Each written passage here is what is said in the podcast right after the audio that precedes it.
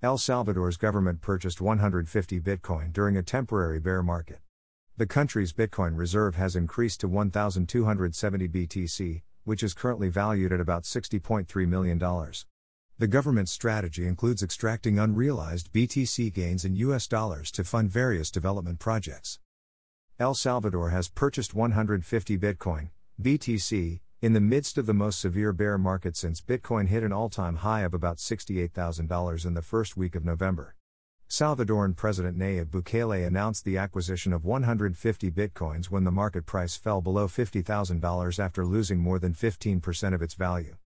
While Bukele's government was able to purchase the coins for $48,670 each, the bear market temporarily pushed the Bitcoin price down to roughly $42,000, after it fell over 37% from its all time high.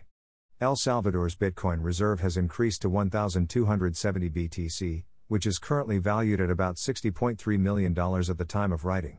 Previously, on October 28, the president declared that he had purchased 420 bitcoins during a temporary bear market. The Salvadorian government's strategy includes extracting unrealized BTC gains in US dollars to fund various development projects while keeping the central reserve's overall value stable. The Bitcoin City initiative also includes famous crypto firms such as Bitfinex and Adam Back's Blockstream, which, according to Bukele, will soon be home to several local and foreign digital asset offers while designing new digital asset regulation for the country.